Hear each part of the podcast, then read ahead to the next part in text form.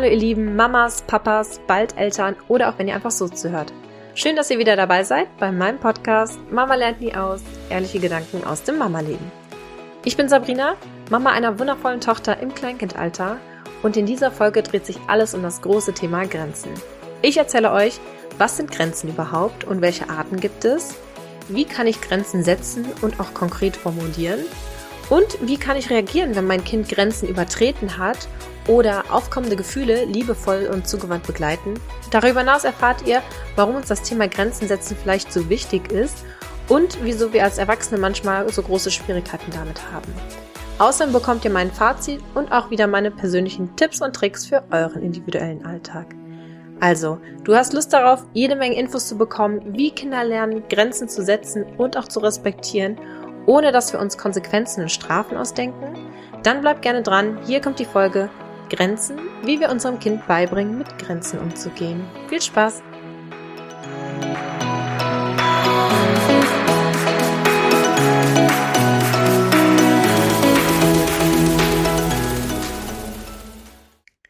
Ja, starten wir erstmal damit, was sind Grenzen überhaupt? Also Grenzen markieren die Stelle, wo etwas aufhört und etwas anderes anfängt. Also sind quasi eine Trennlinie. Beispiele dafür sind ganz klassisch Ländergrenzen oder auch Grundstücksgrenzen. Bei Grundstücksgrenzen wird diese Trennlinie oder diese Grenze auch oft einfach durch einen Zaun oder eine Hecke oder ähnliches verbildlicht. Und Grenzen im Allgemeinen sind eigentlich verschieb- und veränderbar und auch neu definierbar. Es gibt aber auch Grenzen bei Menschen und äh, die sind individuell und persönlich und auch situationsbedingt. Also auch je nach Situation können die unterschiedlich ausfallen. Beispielsweise, an manchen Tagen kann ich Lautstärke sehr gut ertragen. Ich tanze oder musiziere vielleicht mit. Ich mache Quatsch mit der Motte. Also es darf ruhig sehr laut sein bei uns zu Hause. Und an anderen Tagen mit vielleicht Kopfschmerzen oder so, da ist bei einer gewissen Lautstärke einfach meine persönliche Grenze erreicht, ertrage ich das nicht so gut. Deshalb auch individuell, persönlich und auch situationsbedingt. Also meine Grenze heute muss nicht die gleiche Grenze morgen sein. Und ähm, ja, deswegen auch menschliche Grenzen sind nicht starr und dürfen jederzeit hinterfragt und auch verändert werden. Was gibt es denn für Arten von Grenzen? Also zum einen gibt es natürliche Grenzen. Das sind Grenzen, die ähm, ja unverrückbar sind quasi. Also beispielsweise ein zerbrochener Keks, der kann nicht wieder zusammengesetzt werden. Oder dass es abends dunkel wird, das kann nicht geändert werden. Es, es wird einfach dunkel. Und ähm, das sind unsere Grenzen, da können wir nichts dran verändern. Und äh, es gibt aber auch natürliche Grenzen wie körperliche Grenzen, also was wir körperlich können, beispielsweise das Kind, das aufgrund seiner Körpergröße noch nicht an den Lichtschalter kommt, oder vielleicht noch nicht gelernt hat, sich die Schuhe alleine anzuziehen oder eine Schleife zu binden. Das alles sind auch körperliche Grenzen. Oder beispielsweise, wenn ich meinen Finger biege, immer weiter runter biege, ja, irgendwann komme ich da auch an meine Grenze, an eine Schmerzgrenze und auch einfach an die körperliche Grenze, dass es nicht mehr weitergeht. Denn wenn ich weitermachen würde, dann würde mein Finger brechen, beispielsweise. Ja, das sind natürliche Grenzen. Es gibt aber auch soziale Grenzen, beziehungsweise persönliche Grenzen auch genannt.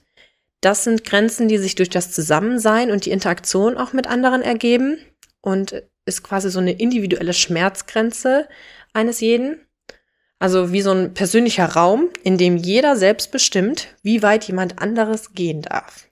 Ja, das sind auch so die, die Grenzen, um die es auch im weiteren Verlauf der Folge gehen soll, wie wir diese auch setzen können. Und äh, ja, darüber hinaus gibt es noch willkürliche Grenzen, nenne ich sie. Du darfst etwas nicht, weil ich es nicht will, weil man das nicht tut oder ich bestimmen möchte. Beispielsweise, wenn du dein Zimmer nicht aufräust, dann darfst du heute kein Fernseh gucken. Das heißt, es sind zwei Dinge, die eigentlich nicht in natürlicher Weise miteinander verbunden sind. Also das Zimmer aufräumen steht eigentlich in keiner Verbindung mit dem Fernsehgucken, werden aber hier in einen Zusammenhang gebracht und damit kommt es zu einer Machtdemonstration und die braucht es meiner Meinung nach gar nicht, da Kinder nämlich auch ohne diese künstlichen Grenzen, ohne diese willkürlichen Grenzen tagtäglich mehrfach Grenzen erfahren, einfach die natürlichen und die sozialen Grenzen. Und deswegen braucht es meiner Meinung nach diese künstlichen, willkürlichen Grenzen gar nicht, Ja, Voraussetzung dafür ist natürlich, dass ähm, ein jeder seine Grenzen kennt und diese auch wahrt. Ne, nur dann ähm, können die Kinder auch lernen, dass bis hierhin darf ich gehen und ab da beginnt aber die Grenze, der persönliche Schutzraum des anderen. Und ähm, da kann Frustration vorprogrammiert sein. Ähm, aber das sind genau die Situationen, woran unsere Kinder wachsen, glaube ich. Ja, der nächste Schritt ist dann natürlich, wie kann ich diese persönlichen Grenzen dann, wenn ich sie erkannt habe, auch setzen und auch kommunizieren, formulieren. Dazu versuche ich eine möglichst persönliche Sprache zu verwenden und das Wörtchen Mann. Mann darf nicht hauen, Mann darf nicht mit Essen spielen, Mann darf dieses, jenes nicht tun. Das versuche ich zu vermeiden, indem ich das Wort ich verwende, also stopp. Ich will nicht gehauen werden. Da hinzu kommt natürlich auch, dass das Wörtchen nicht nicht so gut verarbeitet werden kann vom kindlichen Gehirn. Und deswegen versuche ich immer den Satz so zu formulieren, dass ich dieses kleine Wort nicht, nicht verwende. ähm, ja, also ich versuche auch möglichst authentisch zu sein, wenn ich meine Grenzen setze und formuliere. Ich versuche mich zu hinterfragen, habe ich da jetzt wirklich echte Gründe? Ist es jetzt keine willkürliche Grenze? Und ähm, ja, und ich finde auch okay, wenn Tonfall und Lautstärke sich entsprechend anpassen. Äh, also es muss jetzt nicht alles nur mit Zuckerbrot formuliert werden, sondern ein Stopp, ich will nicht gehauen werden.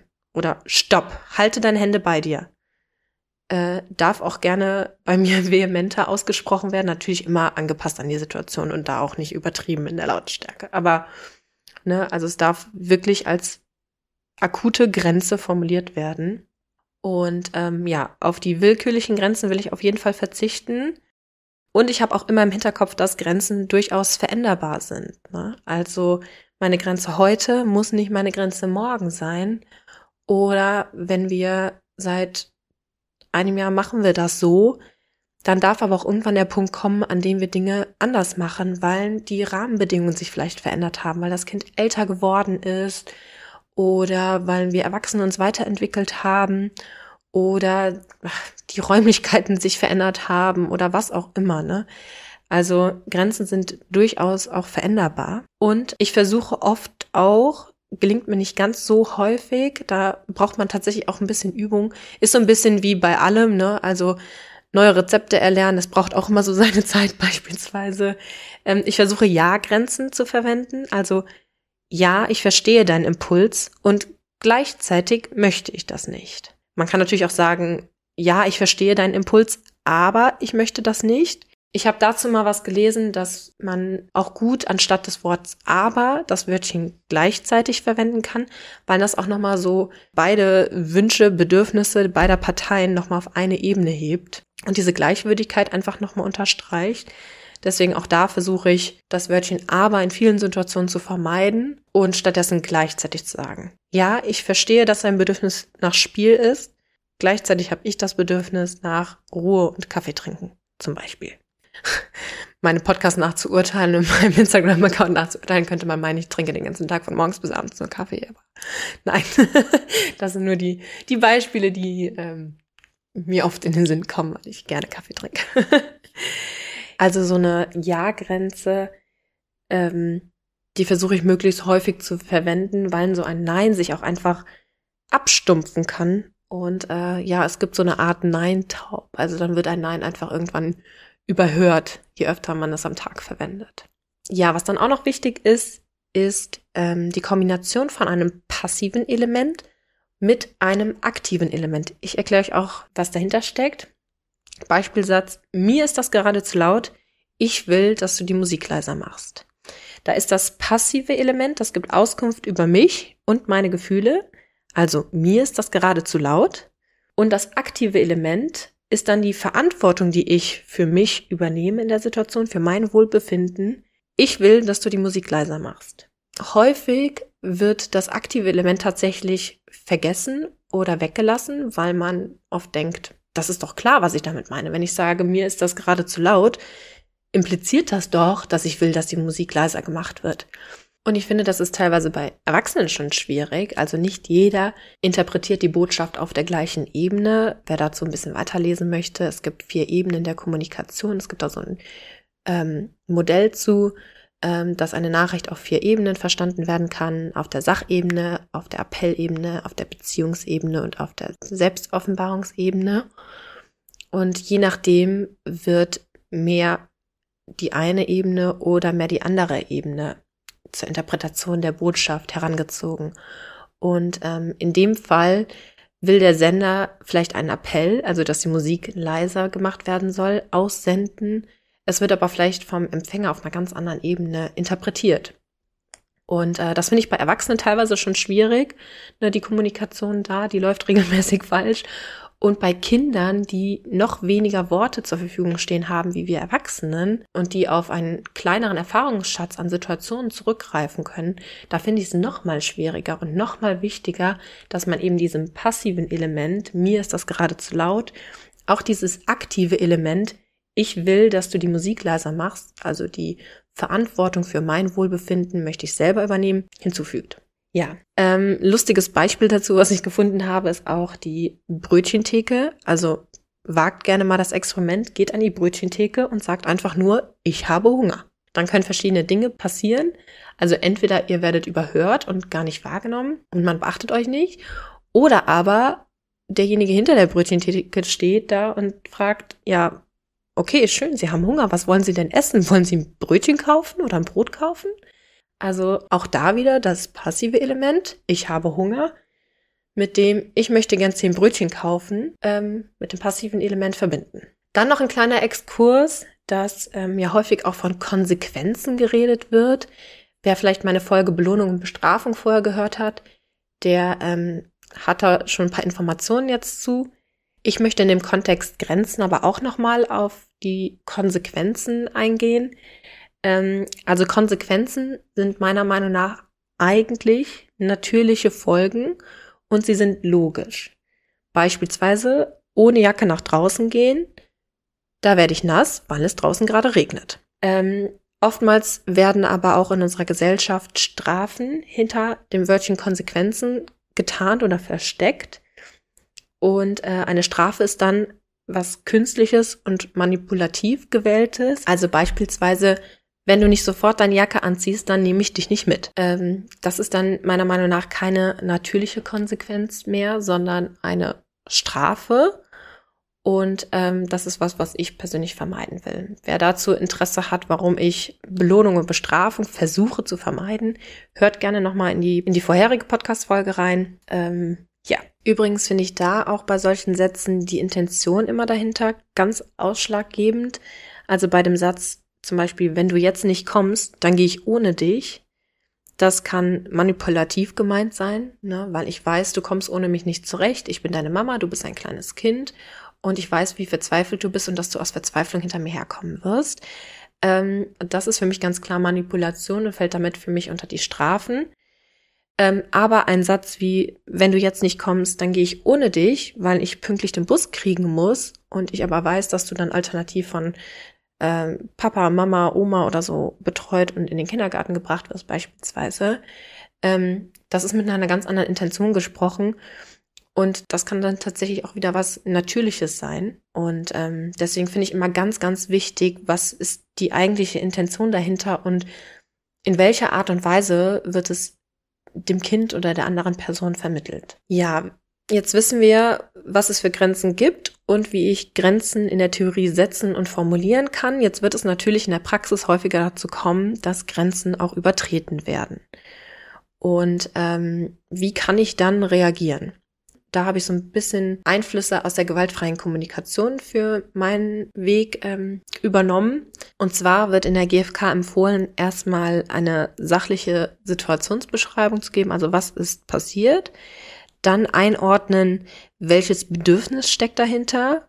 Dann kann ich Alternativen für dieses, für diese Bedürfniserfüllung aufzeigen. Und auch die Wiederholungen sind wichtig. Also da sein, immer wieder begleiten. Ähm, beispielsweise, wir haben die Situation, irgendwas klappt nicht und das Kind wirft aus Frust äh, die Spielzeuge durch die Gegend. Da würde ich dann sagen, stopp, ich sehe, dass du wütend bist. Das ist okay.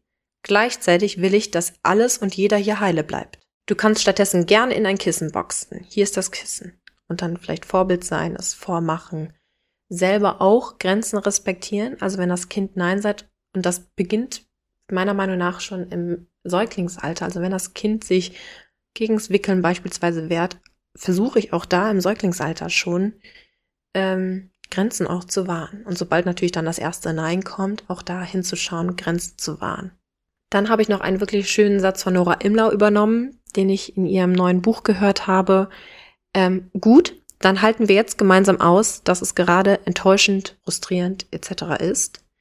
Ich finde diesen Satz total schön, weil ähm, mir wichtig ist, halt Gefühle bei der Motto zu begleiten. Und ja, ich habe diesen Satz jetzt einfach für mich abgespeichert, weil ich finde, es ist ein total schöner, praktischer Satz, den man wirklich auf viele Situationen anwenden kann und äh, womit man dem Kind signalisieren kann, ich bin da, deine Gefühle sind okay und wir schaffen das, wir halten das gemeinsam aus. Diese Gefühle, die sich jetzt gerade so blöd anfühlen, die gehen auch wieder weg. Wir schaffen das, ich bin da, ich helfe dir.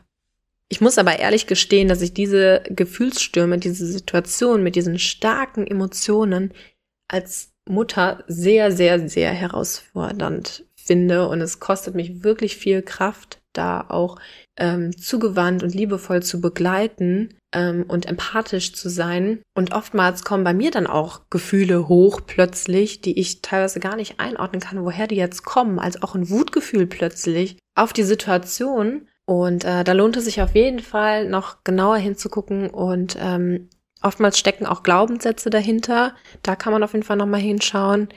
Ähm, möchte ich an dieser Stelle aber nicht weiter drauf eingehen. Es wird auf jeden Fall noch eine neue Podcast-Folge dazu geben, irgendwann zu diesen elterlichen Emotionen. Und ähm, ja, ich will an dieser Stelle nur sagen, es ist total normal, dass diese Situationen für uns herausfordernd sind.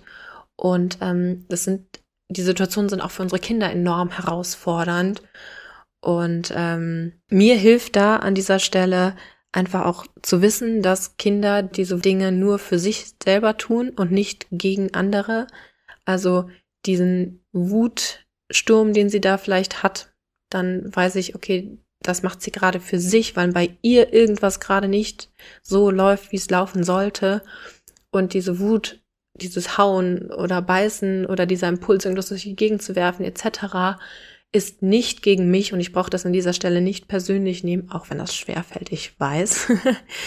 und mir hilft auch ähm, einfach zu wissen, dass es, um Grenzen zuverlässig wahren zu können, braucht es zum einen Selbstkontrolle, die beginnt so zwischen dem dritten und vierten Lebensjahr, also auch in dem Hoch der Autonomiephase, wird die erst angefangen zu erlernen. Dann ähm, Empathiefähigkeit, also die Fähigkeit, sich auch in die Gefühle anderer hineinversetzen zu können, wird erst mit vier Jahren entwickelt. Also wenn ihr Kleinkinder zu Hause habt unter vier Jahren, dann ist in den meisten Fällen so, dass die Kinder denken, dass ihr Empfinden, ihr, ihre Gefühle auch unseren Gefühlen in der Situation entsprechen. Das merkt man auch daran, wenn Kinder irgendwie was machen, was sie unglaublich lustig und witzig finden, dann können sie gar nicht verstehen und fallen aus allen Wolken, warum wir das jetzt gar nicht so lustig finden. Also Empathiefähigkeit erst ab vier Jahren beginnt sich zu entwickeln. Und es braucht die Impulskontrolle, also zu erkennen, was ist mein Impuls gerade. Mein Impuls ist gerade zu hauen, zu beißen oder irgendwas durch die Gegend zu werfen. Dann eine Alternative zu erkennen, okay, ich was kann ich alternativ tun? Auf den Boden stampfen, ins Kissen hauen etc. Und das dann auch noch durchzuführen. Diese Impulskontrolle entwickelt sich erst ab Grundschulalter. Also wenn wir da die Erwartung haben an unsere Kleinkinder, dass ich doch jetzt oft genug gesagt habe, dass sie, dass keine Sachen durch die Gegend geworfen werden und dass ins Kissen gefälligst geboxt werden soll stattdessen, dann wird einfach in vielen Situationen zu viel erwartet, weil das Kind diese diesen Impuls gar nicht rechtzeitig erkennt und auch die Alternativen gar nicht rechtzeitig erkennt, weil es sich erst langsam ab Grundschulalter entwickelt. Und diese Informationen einfach im Hinterkopf zu haben, ähm, hilft mir enorm, dann auch die Situation entsprechend einschätzen zu können und auch deutlich empathischer begleiten zu können. Also die Kinder machen das für sich und nicht gegen mich oder gegen andere. Und ähm, es braucht Selbstkontrolle, Empathie und Impulskontrolle und das entwickelt sich erst in vielen Fällen deutlich später. Ja, dann möchte ich in dem Zusammenhang auch noch darauf eingehen, woher kommt der Wunsch Grenzen setzen zu wollen überhaupt. Also man hört ganz oft den Satz, Kinder brauchen Grenzen. Übrigens möchte ich an dieser Stelle ein kleines Gedankenexperiment mal mit euch zu machen und den Satz Kinder brauchen Grenzen, der so natürlich für uns klingt, ähm, transferieren in blonde Menschen brauchen Grenzen. Menschen mit Sehschwäche brauchen Grenzen. Menschen mit bestimmter Hautfarbe brauchen Grenzen. Na, wie klingt das? Also für mich klingt keiner dieser Sätze besonders schön und deswegen mag ich auch diesen Satz Kinder brauchen Grenzen nicht, weil sich das für mich so anhört, als bräuchte eine besondere Gruppe an Personen besondere Grenzen, besondere Regelungen, eine besondere Behandlung und dann finde ich, dann driftet es sehr schnell zur Diskriminierung ab. Ähm, Ihr habt vielleicht schon mal von dem Begriff Adultismus gehört, den will ich nur ganz kurz an dieser Stelle anreißen. In die Richtung recherchiere ich auch gerade für mich, weil dazu wird es bestimmt auch eine neue Podcast-Folge geben. Ähm, also ich glaube, dass Adultismus oder Altersdiskriminierung von Kindern ähm, definitiv noch eine Stelle ist, wo wir als Gesellschaft besser und genauer hinschauen können und äh, noch viel bewegen und ändern können. Ja, dann hört man auch öfter den Satz, Kinder testen Grenzen. Und obwohl dieser Satz auch schon längst überholt ist, ist er in Lehrbüchern teilweise immer noch nicht aktualisiert, dieser Gedanke, und wird auch leider immer noch so gelehrt. Also dieser Mythos, dass Kinder Grenzen testen, hält sich hartnäckig. Und ähm, ja, was steckt bei unserem Wunsch, Grenzen setzen zu wollen, einfach dahinter? Das ist, das kann vielleicht ein Wunsch nach Kontrolle sein oder Autorität oder auch vielleicht noch Orientierung. Und ich finde, da sollte man immer hingucken und prüfen, woher die Sorgen oder Ängste, die da vielleicht mitschwingen, herkommen. Also stecken da vielleicht oder sehr wahrscheinlich stecken da Glaubenssätze wieder hinter. Sind es vielleicht Ängste vor Unordnung und Chaos? Also das heißt, wenn ich keine Grenzen setze Kindern, dann führt das Ganze hier in ein Chaos. Oder ähm, ist es vielleicht eine Angst, auch ausgeschlossen zu werden ähm, aus einem sozialen Gefüge? Und da finde ich, also Regeln und Normen gründen sich auf diese persönlichen sozialen Grenzen. Nämlich da, wo viele Menschen die gleiche Grenze haben. Da sind dann offizielle Regeln und Normen entstanden. Also beispielsweise keiner will, dass Gewalt an ihm ausgeübt wird. Und da haben sich dann auch Gesetze, Regeln und Normen etabliert und wurden auch verschriftlicht. Und deswegen bin ich auch da wieder der Überzeugung, dass es neben den natürlich vorkommenden Grenzen auch wieder nur die sozialen beziehungsweise persönlichen Grenzen braucht. Vorausgesetzt natürlich, dass jeder seine eigenen Grenzen kennt und diese auch wahrt und Verantwortung dafür übernimmt. Ich bin nämlich auch der Überzeugung, dass Menschen soziale Wesen sind und auch einer sozialen Gemeinschaft angehören wollen. Also das ist so, steckt so in uns drin. Und ähm, deswegen würde ich bei Grenzen versuchen vorzuleben und Vorbild zu sein. Und auch das Grenzen lernen, sowie das ganze Lernen, erfolgt intrinsisch. Also es muss aus mir heraus passieren. Und ähm, funktioniert am besten, wenn man halt die Hintergründe hinter Regeln versteht. Also ein ganz simples Beispiel dafür ist der Blitzer. Ähm, wie viele Leute gibt es, die nach dem Blitzer, bei dem es Strafe zu erwarten gibt, durch das Knöllchen, das geschrieben wird, wenn man zu schnell ist an dieser Stelle, die danach wieder beschleunigen, weil sie wissen, okay, nach diesem Blitzer wird so schnell nicht wieder ein anderer stehen, der mich dann bestraft. Und dann wird beschleunigt wohingegen, ähm, wenn irgendwo ein Tempolimit steht an der Schule und ich weiß, dass da eine Schule ist und dass da Kinder womöglich auf die Straße laufen könnten, weil ein Ball mal auf die Straße rollt, was auch immer, da fahre ich aus eigener Motivation heraus langsamer, weil ich selber Mutter einer Tochter bin und ich nicht möchte, dass meinem Kind sowas passiert. Also ich verstehe die Intention dahinter und ich verstehe, warum es diese Regel gibt, dass an Schulen langsamer gefahren werden soll. Einfach um Gefahrensituationen zu minimieren. Ja, dann möchte ich auch noch darüber sprechen, warum fällt es uns eigentlich so schwer, Grenzen zu setzen. Also auch eine Wut, die plötzlich aufkommt, kann ein Zeichen davon sein, dass ich über einen längeren Zeitraum hinweg meine Grenzen überschritten habe und nicht bewusst wahrgenommen habe, ähm, dass ich viel zu viel gemacht habe, obwohl meine Ressourcen dafür nicht reichten. Und äh, Schlafmangel, ich habe nicht ausreichend gegessen, was auch immer. Also gerade Wut ist oftmals ein Indiz vom Körper und so ein letzter Hilfeschrei. Du übergehst hier ständig deine Grenzen. Pass auf dich auf. Ja, und dass wir unsere Grenzen regelmäßig übergehen und auch teilweise nicht wirklich wahrnehmen, kann daran liegen, dass unsere Grenzen beispielsweise als Kinder regelmäßig übergangen wurden und uns auch ein eigener Wille ständig abgesprochen wurde. Also man kennt so Sätze wie Kinder müssen da durch im Sinne von sie müssen abgehärtet werden oder Sätze wie stell dich nicht so an, ein Indianer kennt keinen Schmerz, reiß dich mal zusammen, ähm, es wird gegessen, was auf den Tisch kommt. Wenn du jetzt nicht aufhörst zu heulen, dann bekommst du gleich einen Grund dazu, etc. Also das sind Sätze, die dazu geführt haben, dass wir Glaubenssätze verinnerlicht haben, die wir heute noch als Erwachsene glauben und wodurch wir wirklich verlernt haben, auf unser eigenes Gefühl zu vertrauen. Also indem uns, wenn wir hingefallen sind als Kind, dann der Schmerz, den wir empfunden haben, abgesprochen wurde mit, ach, das ist doch nicht so schlimm, steh auf, mach weiter, ähm, haben wir wirklich sukzessive gelernt, dieses Gefühl, das wir in dem Moment wahrnehmen, und das war vielleicht auch ein wirklich ordentlicher Schmerz, da haben wir erlernt, diesen zu übergehen und einfach weiterzumachen, weil das so von uns erwartet wurde. Und dann vielleicht auch noch in Kombination mit Belohnung, wenn man weitermacht, oder Bestrafung, ne, wenn du jetzt nicht aufhörst zu heulen, dann. Ähm, oder aber auch mit einem Ablenkungsmanöver. Also das Kind hat sich wehgetan und dann, oh, guck mal, da oben ist ja ein Flugzeug.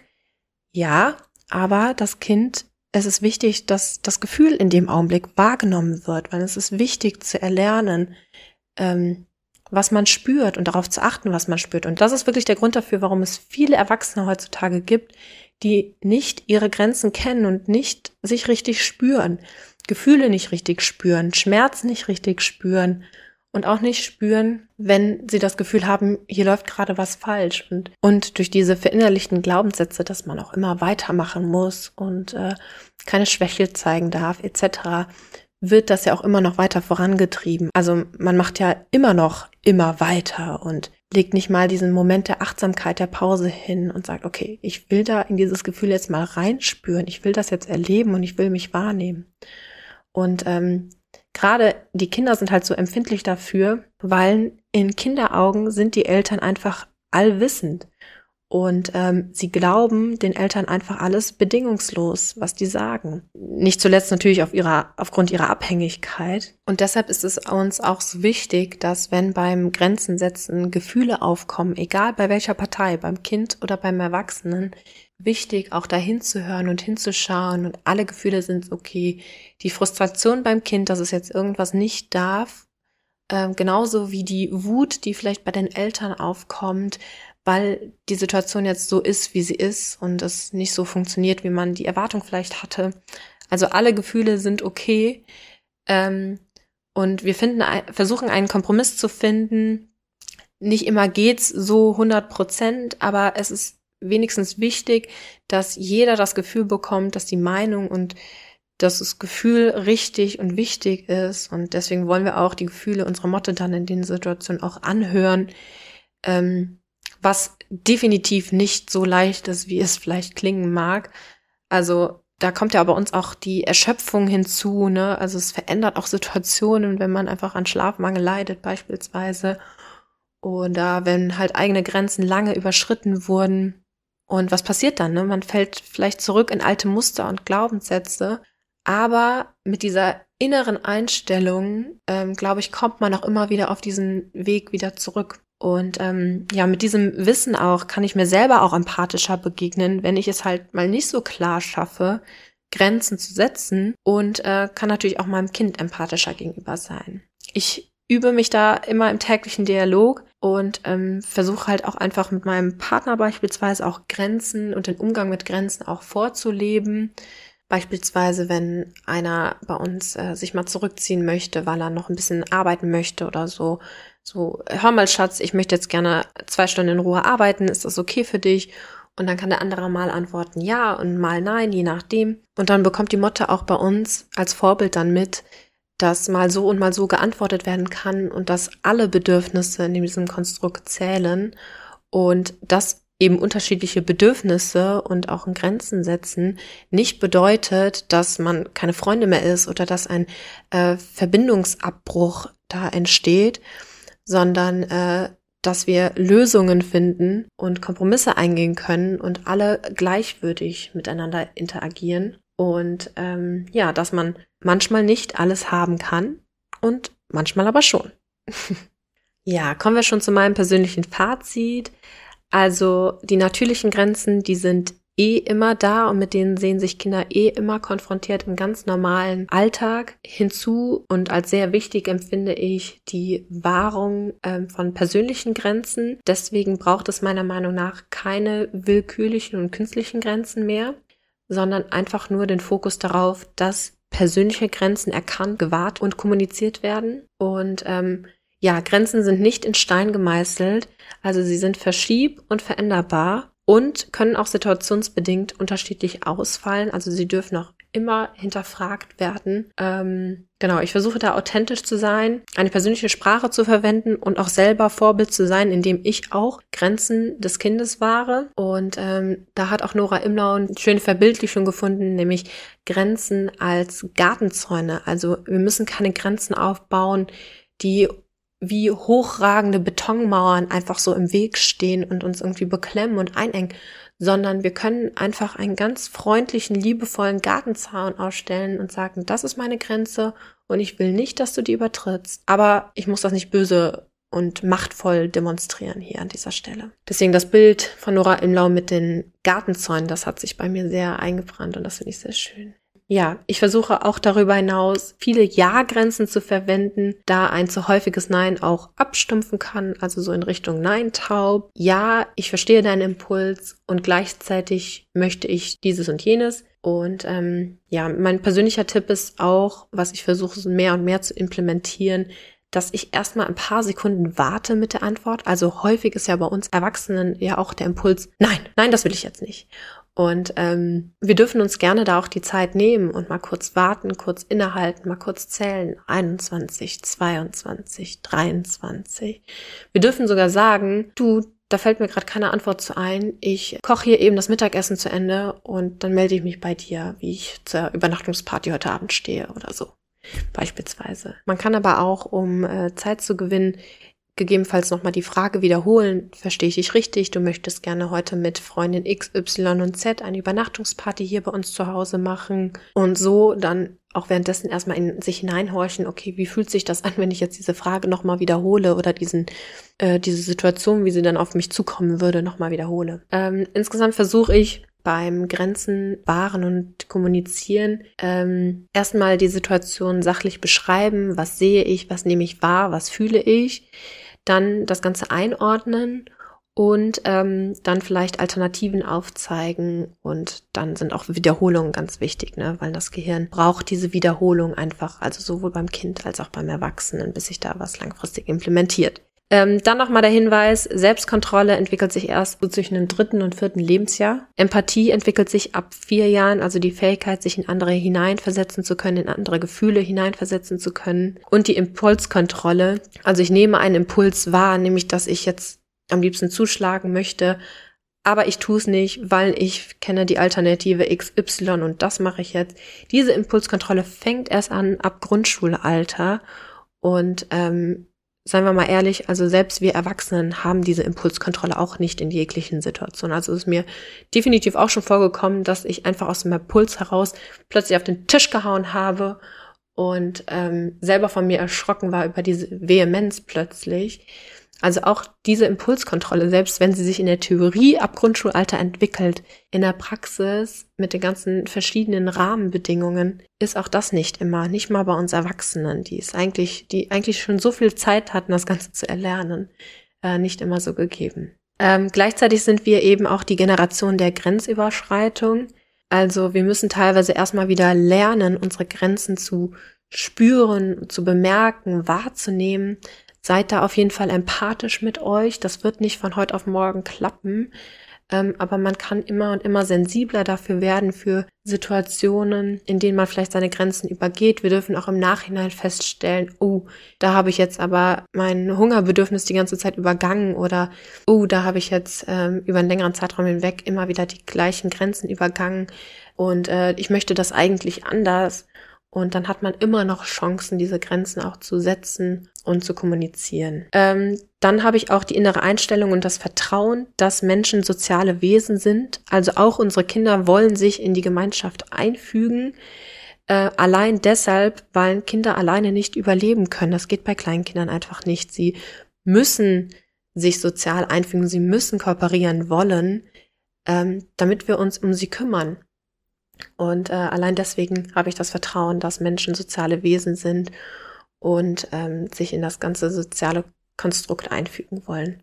Und mal ganz ehrlich unter uns, also wer hält sich tatsächlich auch immer an alle Grenzen und Regeln? Also da sind wir wieder vielleicht bei den Verkehrsregeln.